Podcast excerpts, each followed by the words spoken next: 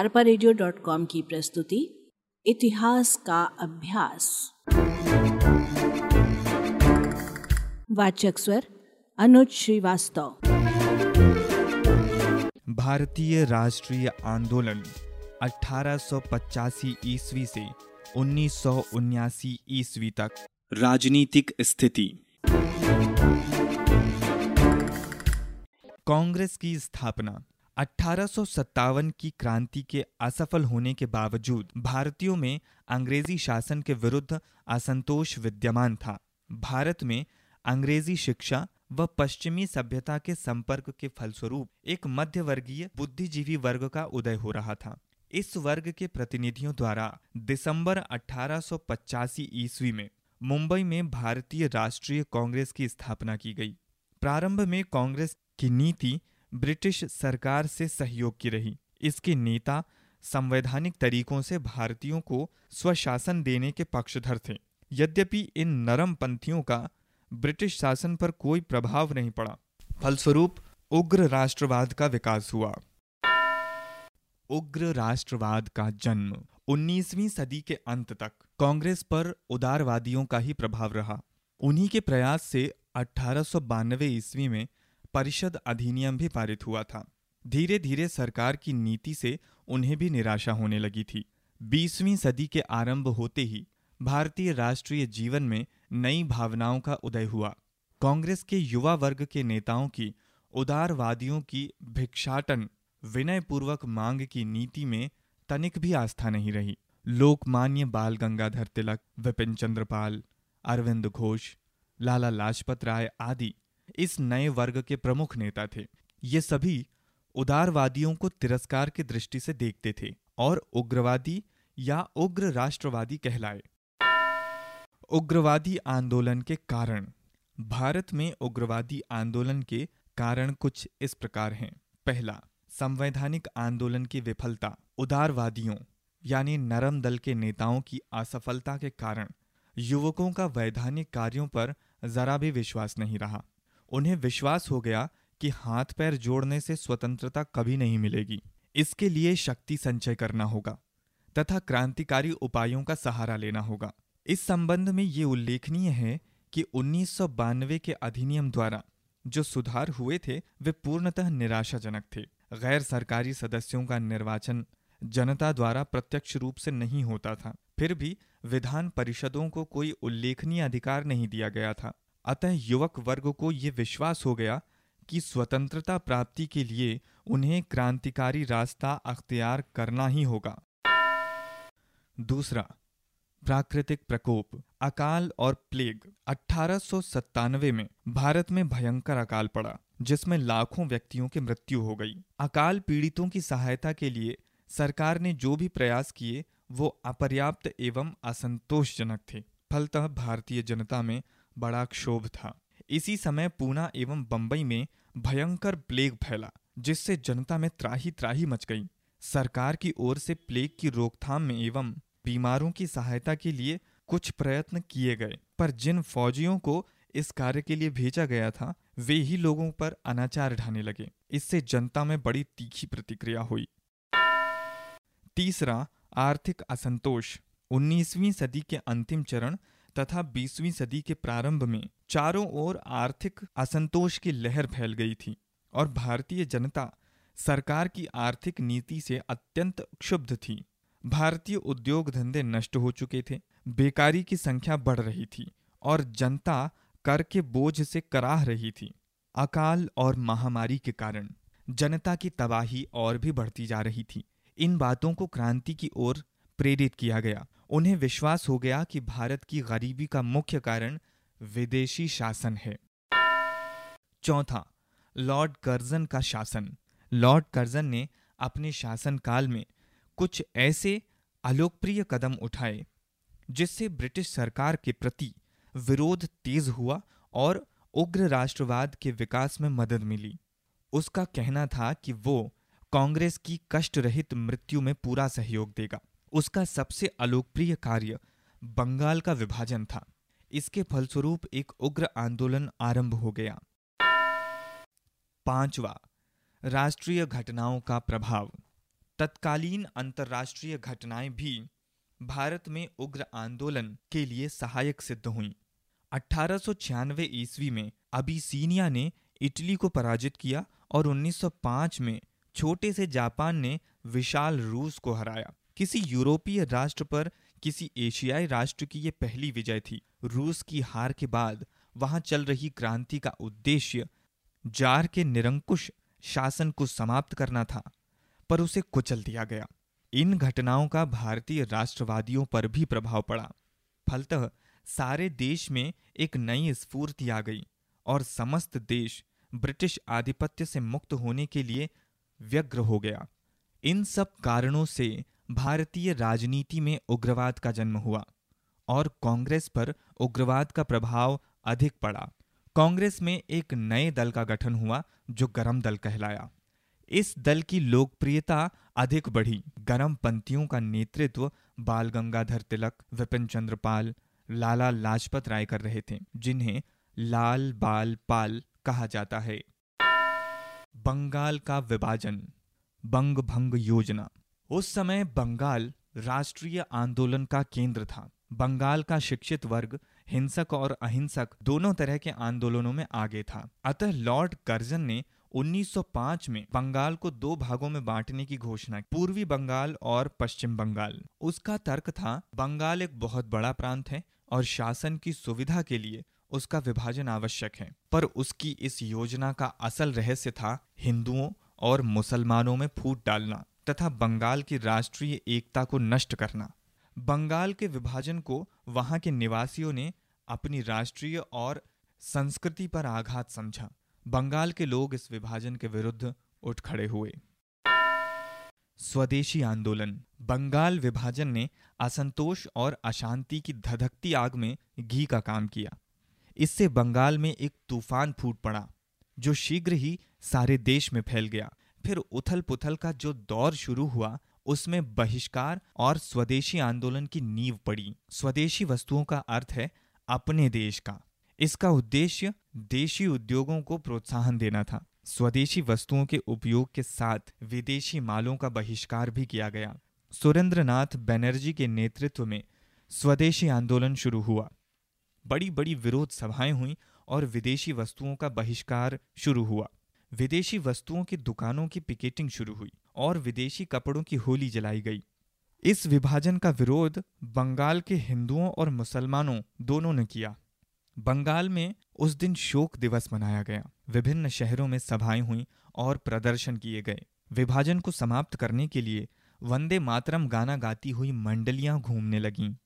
गरम तथा नरम दल दोनों के नेताओं ने मिलकर विभाजन का विरोध किया। सारे देश में रोष फैल चुका था। स्वदेशी आंदोलन की लहर महाराष्ट्र तक पहुँची।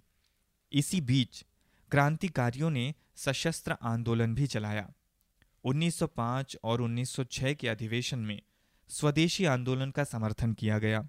स्वदेशी प्रचार और विदेशी बहिष्कार आंदोलन में छात्रों की प्रमुख भूमिका रही। इस तरह 1905 को भारतीय स्वतंत्रता संग्राम का विभाजन बिंदु माना जाता है। लाला लाजपत राय स्वदेशी को देश की मुक्ति का साधन मानते थे। उनका कहना था कि स्वदेशी आंदोलन लोगों में आत्मसम्मान, आत्मनिर्भरता और आत्मविश्वास तथा पुरुषार्थ की भावना जगाएगा। उनका विश्वास था कि स्वदेशी आंदोलन से ये ज्ञान प्राप्त हो जाएगा कि किस प्रकार हम अपनी पूंजी, अपने संसाधनों, अपने श्रम और अपनी ऊर्जा तथा प्रतिभा का उपयोग धर्म, रंग या जाति का भेदभाव किए बिना कर सकते हैं। उनका विचार था कि स्वदेशी को संयुक्त भारत का साझा धर्म बन जाना चाहिए। बहिष्कार आंदोलन के बारे में लाला लाजपत राय का कहना था कि सरकार की प्रतिष्ठा ही प्रमुख वस्तु है और विदेशी बहिष्कार आंदोलन उस प्रतिष्ठा की जड़ पर चोट करता है।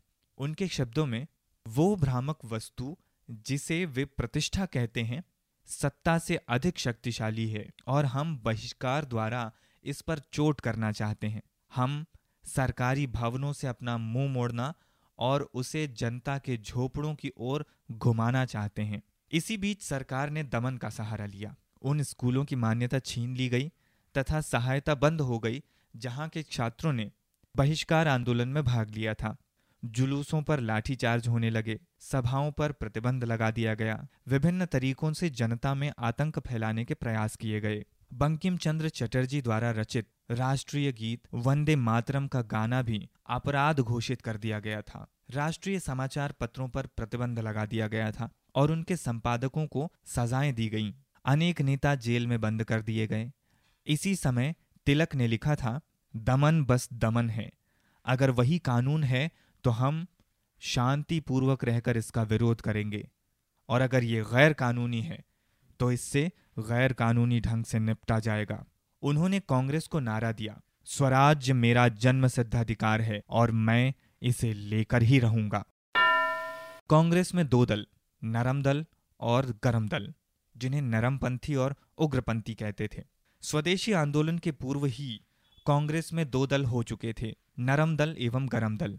कांग्रेस के पुराने नेता शांतिपूर्ण तथा वैधानिक ढंग से अपनी मांगें पूरी कराना चाहते थे। ऐसे लोग नरम दल के समर्थक कहलाए। इनमें दादा भाई नौरोजी, फिरोज शाह मेहता, सुरेंद्रनाथ बनर्जी, गोपाल कृष्ण गोखले आदि शामिल थे। इसके विपरीत दूसरे वर्ग में लोकमान्य बाल गंगाधर तिलक, लाला लाजपत राय, विपिन चंद्रपाल प्रमुख थे। अरविंद घोष तथा खुदीराम बोस भी गरम दल के समर्थक थे। बाल गंगाधर तिलक को उनके राजद्रोही लेखों और भाषणों के लिए 18 महीने की कड़ी सजा मिली। इस राष्ट्रवादी ने प्रचार कार्य के उद्देश्य से मराठी में केसरी नामक पत्र निकाला तथा राष्ट्रीय भावनाओं को जागृत करने के लिए गणपति तथा शिवाजी उत्सवों का फिर से आयोजन करना शुरू किया। उन्होंने धार्मिक योजनाओं के माध्यम से भारतीयों से एकजुट होने का आह्वान किया। इसी क्रम में बंगाल के लोगों ने काली पूजा की प्रथा आरंभ की। राजनीतिक अधिकार प्राप्त करने के तरीकों में नरम पंथियों एवं गरम पंथियों में काफ़ी मतभेद था। इस संबंध में तिलक का ये विचार था, अपने राजनीतिक अधिकारों के लिए लड़ना पड़ता है। नरमपंथी समझते थे कि अधिकार सरकार को बातों से प्रभावित करके प्राप्त किया जा सकता है, जबकि हम समझते हैं कि केवल भारी दबाव डालकर ही इन्हें प्राप्त किया जा सकता है। नरमपंथी संघर्ष के लिए जनता को, खासकर युवकों को आगे लाए। यही उनकी एक प्रमुख देन थी। कांग्रेस का नेतृत्व नरम दल के ही हाथों में रहा। 1907 में कांग्रेस का अधिवेशन सूरत में हुआ। वहाँ नरम दल और गरम दल वाले आपस में टकरा गए। फलतः 1916 तक गरम दल वाले अपना कार्यक्रम अलग चलाते रहे। उस वर्ष दोनों दलों ने फिर मिलकर एक साथ काम करने का निश्चय किया। क्रांतिकारी आंदोलन। कांग्रेस के गरम दल वालों में एक वर्ग ऐसा भी था जो बलपूर्वक अंग्रेज़ी राज्य को समाप्त करना चाहता था। वे संवैधानिक आंदोलनों में कतई विश्वास नहीं करते थे। उनका विश्वास था कि ब्रिटिश अधिकारियों को आतंकित करके वे पूरे सरकारी तंत्र पर प्रभाव डालकर उनका मनोबल तोड़ सकेंगे और इस तरह स्वतंत्रता प्राप्त कर लेंगे। स्वतंत्रता प्राप्ति के लिए वे किसी भी साधन का प्रयोग उचित समझते थे। क्रांतिकारी आंदोलन के संगठन मुख्यतः बंगाल, महाराष्ट्र तथा पंजाब में थे। ये क्रांतिकारी संगठन बदनाम सरकारी अधिकारियों, मजिस्ट्रेटों तथा सरकारी गवाहों का उग्र विरोध करते थे। वे अपने आंदोलन को चलाने के लिए ब्रिटिश शासन का खजाना लूट कर धन एकत्र करते थे तथा अंग्रेज़ों के हथियार लूटते थे। इनके द्वारा मुजफ्फरनगर के बदनाम जज किंग्स फोर्ट की बग्घी पर 30 अप्रैल 1908 को बम फेंका गया। दुर्भाग्य से उस गाड़ी में दो महिलाएँ भी थीं, जो मुजफ्फरपुर के एक वकील पिंगल कैनेडी की पत्नी और पुत्री थीं। बम के कारण दोनों की मृत्यु हो गई। चाकी ने वहीं आत्महत्या कर ली, पर खुदीराम बोस पकड़े गए और उन्हें फांसी की सजा दे दी गई। इस घटना के दो महीने बाद ही कलकत्ता में एक बहुत बड़ी क्रांतिकारी योजना का पता लगा, जिसमें अरविंद घोष और अन्य युवक गिरफ़्तार कर लिए गए। ये घटना सामान्यतः अलीपुर षड्यंत्र केस के नाम से प्रसिद्ध है। इसमें कनाई लाल और सत्येंद्र को फांसी की सजा मिली। अरविंद घोष छोड़ दिए गए। लेकिन क्रांतिकारियों के हौसले इतने बुलंद थे कि उन्होंने पुनः दिल्ली में एक राजकीय जुलूस में हाथी पर जाते हुए वायसराय हार्डिंग पर बम फेंका, जिसमें वो घायल हो गया। पंजाब के सरदार अजीत सिंह, भाई परमानंद बालमुकुंद और लाल हरदयाल ने क्रांतिकारियों को संगठित किया।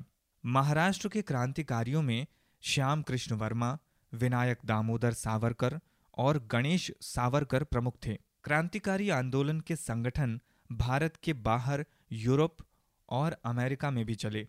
इनमें सबसे प्रमुख संगठन गदर पार्टी था। गदर का अर्थ होता है विद्रोह। इन संगठनों ने भारत के क्रांतिकारियों के लिए धन जमा किए तथा भारत में चोरी छिपे हथियार भेजने का भी प्रयास किया। दमन और सुधार। क्रांतिकारियों से घबराकर सरकार ने ज़बरदस्त दमनकारी उपायों से काम लिया। ये दमन बंगाल, महाराष्ट्र, पंजाब और तमिलनाडु में तेज था। 1906 में राजद्रोह सभा का कानून बनाया गया। इसके अनुसार सार्वजनिक शांति में बाधा पहुँचाने वाली सभाओं पर प्रतिबंध लगाया गया। 1910 में भारतीय प्रेस अधिनियम बनाया गया। इसके अनुसार विद्रोह भड़काने वाली सामग्री छापने पर समाचार पत्रों के संपादकों को सजा देने के लिए अधिकारियों को व्यापक अधिकार दिए गए। अनेक पत्र पत्रिकाएँ बंद कर दी गईं। अनेक नेता कैद कर लिए गए। कुछ को निर्वासित कर दिया गया। केसरी में दो लेखों के प्रकाशन के कारण लोकमान्य तिलक को बर्मा के मांडले जेल में भेज दिया गया। राष्ट्रीय आंदोलन को कुचलने के साथ साथ सरकार ने सुधार की नीति भी अपनाई। इसी उद्देश्य से 1909 में मोरले मिंटो सुधारों की घोषणा की गई। मार्ले मिंटो सुधार। 1909 में मार्ले मिंटो एक्ट पास किया गया। इस एक्ट द्वारा भारतीयों को कुछ राजनीतिक सुविधाएँ दी गईं। केंद्रीय तथा प्रांतीय विधायी परिषदों के सदस्यों की संख्या बढ़ा दी गई। साथ ही कुछ और निर्वाचित सदस्यों की भी व्यवस्था की गई। पर इन निर्वाचित सदस्यों का निर्वाचन जमींदारों एवं चैम्बर ऑफ़ कॉमर्स द्वारा किया जाता था, जनता द्वारा नहीं। मुसलमानों को खुश करने के उद्देश्य से उनके लिए अलग निर्वाचन क्षेत्र की व्यवस्था भारत के लिए अत्यंत घातक सिद्ध हुई। ये व्यवस्था बांटो और राज करो की साम्राज्यवादी नीति के तहत अंग्रेज़ों की एक सोची समझी चाल थी। इसके परिणाम स्वरूप हिंदुओं और मुसलमानों में कटुता बढ़ती गई और अंततोगत्वा 1947 में भारत का विभाजन होकर रहा। नरमपंथी नेताओं ने मार्ले मिंटो सुधारों का पूरी तरह समर्थन नहीं किया। उन्होंने अलग निर्वाचन क्षेत्र का विरोध किया, पर उन्होंने इन सुधारों को लागू करने में सरकार का साथ देने का फैसला किया। लेकिन गरम पंथियों ने इन सुधारों का कड़ा विरोध किया। मुस्लिम नेताओं ने भी अलग निर्वाचन क्षेत्र की व्यवस्था की निंदा की। 1909 के कांग्रेस अधिवेशन में एक प्रतिनिधि ने कहा कि अलग निर्वाचन क्षेत्र का अर्थ पूरे भारत का ही विभाजन है और ये बंगाल के विभाजन से अधिक खतरनाक है। मुस्लिम सांप्रदायिकता का जन्म आंदोलनों को दबाने के उद्देश्य से ब्रिटिश सरकार ने भारतीय राजनीति में हिंदू मुस्लिम सांप्रदायिकता का बीज बोने की नीति अपनाई। फूट डालो और शासन करो। रोमनों के इस पुराने सूत्र का उपयोग अंग्रेज़ों ने रोमनों की तुलना में अधिक सफलता से किया। उन्होंने मुसलमान नेताओं को सलाह दी कि उनका कल्याण हिंदुओं से अलग रहने में ही है। उनके प्रयासों से मुस्लिम समाज में एक ऐसा वर्ग उत्पन्न हुआ, जो भारतीय राष्ट्रीय आंदोलन को हिंदुओं का आंदोलन बताने लगा और कांग्रेस से अलग रहने लगा। मुस्लिम लीग की स्थापना। भारत के प्रोत्साहन से आगा खां के नेतृत्व में मुसलमानों का एक शिष्ट मंडल अक्टूबर 1906 में शिमला में तत्कालीन वायसराय लॉर्ड मिंटो से मिला। आगा खां एक धार्मिक नेता थे। वे काफ़ी धनी व्यक्ति थे और प्रायः यूरोप में ही रहते थे। शिष्ट मंडल में उनके साथ ढाका के नवाब सलीमुल्लाह थे। फलतः तीन महीने के भीतर 30 दिसंबर 1906 को मुस्लिम लीग की स्थापना हुई। आगा खां उसके प्रमुख सूत्रधार थे। मुस्लिम लीग के कुछ उद्देश्य थे। पहला, भारत के मुसलमानों में ब्रिटिश सरकार के प्रति वफादारी की भावना जागृत करना तथा सरकार के प्रति कोई गलत फहमी हो तो उसे दूर करना। दूसरा, भारतीय मुसलमानों के राजनीतिक अधिकारों और हितों की रक्षा और उनकी समस्याओं के समाधान के लिए सम्मान के साथ सरकार के समक्ष उपस्थित होना। तीसरा, अन्य सुधारों के प्रति किसी प्रकार के विरोध की भावना को रोकना। 1909 में मार्ले मिंटो सुधार के अनुसार मुसलमानों के लिए पृथक निर्वाचन की व्यवस्था की गई, जिससे सांप्रदायिकता और भी बढ़ गई। फिर भी अधिकाधिक मुसलमान राष्ट्रीय आंदोलन में शामिल होते रहे। मौलाना अबुल कलाम आज़ाद ने अल हिलाल और मौलाना मोहम्मद अली ने अंग्रेज़ी में कॉमरेड तथा उर्दू में हमदर्द का प्रकाशन शुरू किया। इससे मुस्लिम समाज में चेतना आई। प्रथम विश्व युद्ध के समय मुसलमान भी बड़ी संख्या में ब्रिटिश विरोधी संघर्ष में शामिल हुए। सर सैयद अहमद खान ने सरकार और मुसलमानों के मध्य सौहार्दपूर्ण संबंध स्थापित करने का प्रयत्न किया। कांग्रेस लीग समझौता या लखनऊ पैक्ट। 1913 में मुस्लिम लीग ने भी अपना उद्देश्य स्वराज प्राप्ति घोषित किया। इसी समय मोहम्मद अली जिन्ना लीग में शामिल हुए और उन्होंने राष्ट्रीय एकता कायम करने की चेष्टा की। 1916 में कांग्रेस और लीग में एक समझौता हो गया, जो लखनऊ पैक्ट के नाम से प्रसिद्ध है। कांग्रेस लीग योजना तैयार हुई, जिसके अनुसार कांग्रेस ने मुसलमानों के पृथक निर्वाचन को स्वीकार किया और मुस्लिम अल्पसंख्यक प्रांतों में मुसलमानों के अनुपात से अधिक प्रतिनिधित्व देने के निर्णय को स्वीकार किया। फिर कांग्रेस और लीग दोनों ने मिलकर सरकार से मांग करने का निर्णय किया। पहला, विधायी परिषदों में अधिकांश सदस्यों का निर्वाचन होना चाहिए। दूसरा, इस विधायी परिषद को पहले से अधिक शक्ति दी जानी चाहिए। तीसरा वॉयसराय की कार्यकारिणी में कम से कम आधे सदस्य भारतीय होने चाहिए। प्रथम विश्व युद्ध का प्रभाव। 1914 में प्रथम विश्व युद्ध छिड़ा। इस युद्ध का प्रभाव भारत के राष्ट्रीय आंदोलन पर भी पड़ा। ब्रिटिश सरकार ने घोषणा की कि इंग्लैंड राष्ट्रीयता और लोकतंत्र की रक्षा के लिए युद्ध में सम्मिलित हो रहा है। युद्ध छिड़ने के पश्चात ब्रिटिश सरकार ने भारत सचिव मॉन्टेग्यू ने घोषणा की कि युद्ध के बाद धीरे धीरे भारत में उत्तरदायित्वपूर्ण शासन स्थापित किया जाएगा। भारतीय जनता इससे अत्याधिक प्रभावित हुई। अतः सबने युद्ध में सरकार का पूरा सहयोग किया। गरम दल और नरम दल में मेल। जून 1914 में लोकमान्य बाल गंगाधर तिलक मांडले जेल से छूटकर भारत आए। इसी वर्ष आयरिश महिला श्रीमती एनी बेसेंट कांग्रेस में शामिल हुई। श्रीमती एनी बेसेंट ने गरम दल और नरम दल में मेल कराने का प्रयास किया। गरम दल और नरम दल में मेल हो गया। श्रीमती एनी बेसेंट और लोकमान्य तिलक के कारण भारतीय राजनीति के जीवन में एक नई हलचल शुरू हुई। होम रूल आंदोलन। 1916 में लोकमान्य तिलक ने महाराष्ट्र में होम रूल लीग की स्थापना की। इसी वर्ष श्रीमती एनी बीसेंट ने मद्रास में अखिल भारतीय होम रूल की स्थापना की। तिलक ने होम रूल आंदोलन का प्रचार अपने समाचार पत्र मराठा द्वारा किया। श्रीमती एनी बिसेंट ने समाचार पत्रों द्वारा इस आंदोलन का व्यापक प्रचार किया। शीघ्र ही ये आंदोलन सारे देश में फैल गया। होम रूल आंदोलन का उद्देश्य जनता के स्वशासन की भावना का प्रचार करना था। इसकी कार्य पद्धति शांतिमय और अहिंसात्मक थी और इसमें सरकारी कानूनों को तोड़ने या विरोध करने का स्थान नहीं था। इसका लक्ष्य था प्रचार द्वारा सरकार पर अपनी मांगों का प्रभाव डालना। आंदोलन का आरंभ और प्रचार। होम रूल आंदोलन का तीव्र गति से प्रचार हुआ, जिससे एक दो वर्षों के अंदर ही इसकी काफ़ी प्रगति हुई। तिलक एवं एनी बेसेंट के नेतृत्व में ये आंदोलन लखनऊ के साथ साथ महाराष्ट्र, पंजाब व कर्नाटक तक फैल गया। जनता में स्वशासन प्राप्ति के लिए राजनीतिक चेतना उत्पन्न करने में इस आंदोलन को आश्चर्यजनक सफलता मिली। आंदोलन का दमन। इस आंदोलन की प्रगति देखकर सरकार को घबराहट हुई और उसने इसके दमन का निश्चय किया। तिलक को राजनीतिक कार्यकलाप बंद करने का आदेश दिया गया तथा श्रीमती एनी बीसेंट को नजरबंद कर लिया गया। उनका पत्र न्यू इंडिया जब्त कर लिया गया।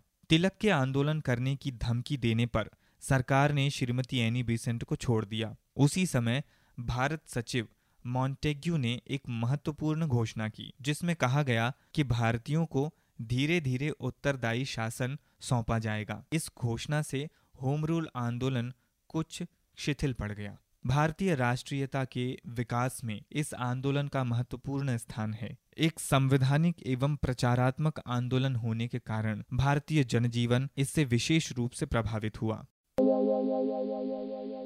युद्ध का अंत और मॉन्टेग्यू चेम्सफोर्ड सुधार। युद्ध का अंत। 1918 में प्रथम विश्व युद्ध का अंत हुआ। युद्ध के बाद ऐसी घटनाएँ घटी, जिनसे भारतीय जनता की चेतना अत्याधिक प्रभावित हुई, तथा उसे और भी उत्साह के साथ राष्ट्रीय आंदोलन में कूदने की प्रेरणा मिली। युद्धकालीन खर्चों को पूरा करने के लिए सरकार ने भारतवासियों पर अनेक प्रकार के कर लगाए। इससे आम जनता की स्थिति खराब हो गई। युद्ध काल में स्थापित अनेक कारखाने बंद कर दिए गए। इससे उनमें कार्यरत श्रमिक बेकार हो गए। फलतः श्रमिकों के घर असंतोष व्याप्त हो गया। इन्फ्लुएंजा की महामारी से अनेक लोगों की मृत्यु हो गई। युद्ध के बाद अनेक देशों में राष्ट्रवाद की भावना तीव्र गति से जागृत हुई। जर्मनी, ऑस्ट्रिया और रूस के निरंकुश शासन तंत्र नष्ट हो गए। इसका विश्व की राजनीति पर व्यापक प्रभाव पड़ा। सोवियत संघ में समाजवाद की स्थापना हुई।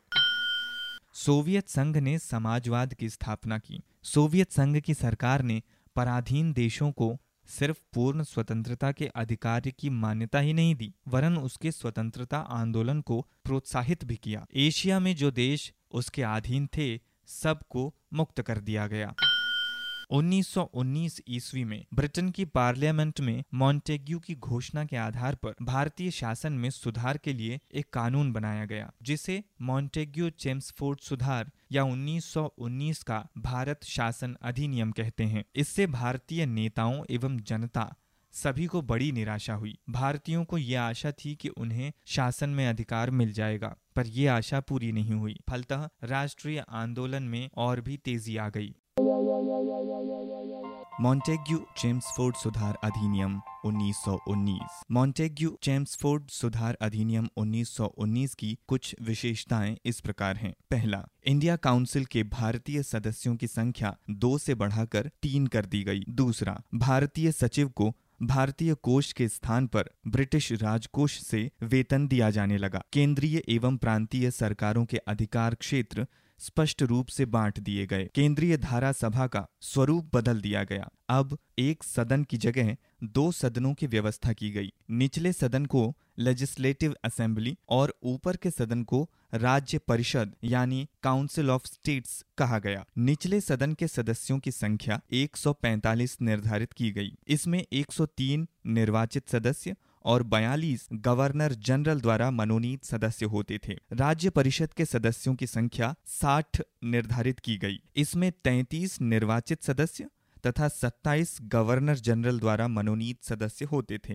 पांचवा, प्रांतों में सिर्फ़ एक ही सदन की व्यवस्था थी। इसका नाम लेजिस्लेटिव काउंसलिंग रखा गया। इसके सदस्यों की संख्या प्रांतों की जनसंख्या के आधार पर निर्धारित की गई थी। अतः विभिन्न प्रांतों में सदस्यों की संख्या अलग अलग थी। सदस्यों की न्यूनतम संख्या तेईस और अधिकतम संख्या एक सौ उनतालीस निश्चित की गई थी। छठवां, प्रांतों में द्वैध शासन प्रणाली के तहत प्रांतीय विषयों को दो भागों में विभाजित किया गया, संरक्षित और हस्तांतरित। भूमि कर, सिंचाई, न्याय, पुलिस, राजस्व, फैक्ट्री, जेल आदि संरक्षित विषय माने गए। इनका प्रबंध गवर्नर जनरल अपनी काउंसिल की सहायता से करता था तथा काउंसिल गवर्नर के प्रति उत्तरदायी होती थी। काउंसिल के सदस्यों की संख्या चार से अधिक नहीं हो सकती थी।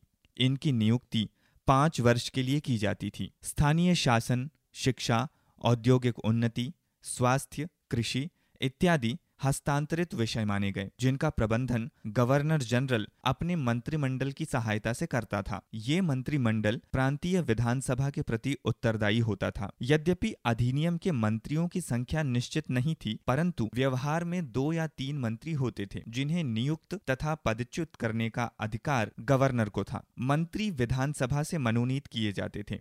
गवर्नर मंत्रियों के सभी परामर्श मानने के लिए बाध्य नहीं था। सातवां, अप्रत्यक्ष निर्वाचन की पद्धति समाप्त कर दी गई। अब प्रत्यक्ष निर्वाचन की व्यवस्था की गई, पर वोट का अधिकार संपत्ति के आधार पर ही दिया गया। आठवां, संप्रदायों के आधार पर निर्वाचन क्षेत्रों की व्यवस्था जारी रही। नौवां, भारत सचिव एवं उसके कर्मचारियों के वेतन का भुगतान इंग्लैंड के राजस्व से करने की व्यवस्था की गई।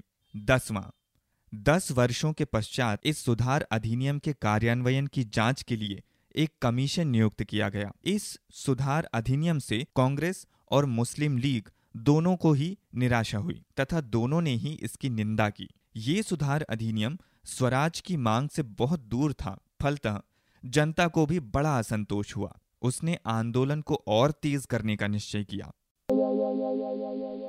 गरम दल के नेता, लोकमान्य बाल गंगाधर तिलक उग्र राष्ट्रवाद के जनक थे। उनका जन्म महाराष्ट्र में हुआ था। वे संस्कृत, अंग्रेज़ी एवं मराठी भाषाओं के प्रकंड विद्वान थे। उच्च कोटि के पत्रकार तथा महान देशभक्त थे। उन्होंने केसरी और मराठा नामक दो समाचार पत्र प्रकाशित किए थे। वे 1890 में कांग्रेस में सम्मिलित हुए। महाराष्ट्र के राष्ट्रीय आंदोलन को सुसंगठित करने की उन्होंने बड़ी चेष्टा की।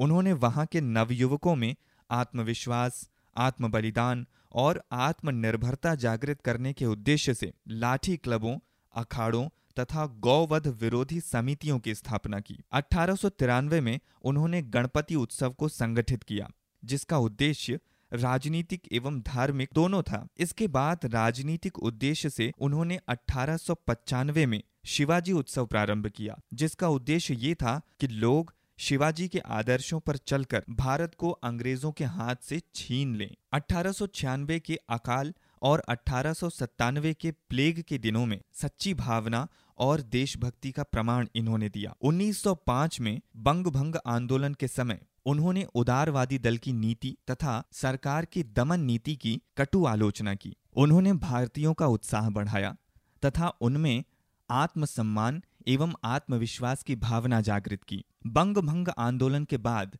वे विपिन चंद्रपाल के साथ मिलकर उग्रवादी आंदोलन का संचालन करने लगे। उनका निश्चित मत था कि कांग्रेस की नरमी और राजभक्ति से स्वतंत्रता की प्राप्ति संभव नहीं है। उनका कहना था कि राजनीतिक अधिकार लेने के लिए लड़ना पड़ेगा। उन्होंने ही सर्वप्रथम स्वराज का नारा लगाया और बताया था कि राजनीतिक अधिकार लेने के लिए लड़ना पड़ता है। उन्होंने ही सर्वप्रथम स्वराज का नारा लगाया था और बताया कि स्वराज मेरा जन्मसिद्ध अधिकार है और मैं इसे लेकर ही रहूँगा। परंतु तत्कालीन अधिकांश नेता उदारवादी थे। अतः दोनों में मतभेद हो गया। ये मतभेद 1907 के सूरत कांग्रेस के समय इतना तीव्र हो गया कि दोनों, यानी गरम दल और नरम दल के नेताओं में फूट पड़ गई। तब वे कांग्रेस के बाहर आ गए। बंगाल विभाजन के विरुद्ध आवाज़ उठाने के दंड में उन्हें निर्वासित कर मांडले बर्मा के जेल भेज दिया गया। मांडले जेल में उन्होंने गीता रहस्य तथा the Arctic home of the Vedas की रचना की। 1915 में नरम विचार वाले नेताओं तथा गरम दलीय विचार वाले नेताओं में मेल होने पर वे पुनः कांग्रेस में सम्मिलित हो गए। 1920 में इनका देहांत हो गया। लाला लाजपत राय। गरम दलीय विचारधारा में विश्वास रखने वाले लाला लाजपत राय दूसरे महान नेता थे। उनका जन्म 28 फरवरी 1865 को जगराव जिला लुधियाना में हुआ था। उन्होंने देश प्रेम से प्रेरित होकर एक सच्चे देशभक्त के रूप में, न केवल राजनीतिक क्षेत्र में, बल्कि सामाजिक क्षेत्र और शिक्षा के क्षेत्र में भी बड़ा काम किया। कुछ दिनों तक उन्होंने हिसार तथा लाहौर में वकालत भी की।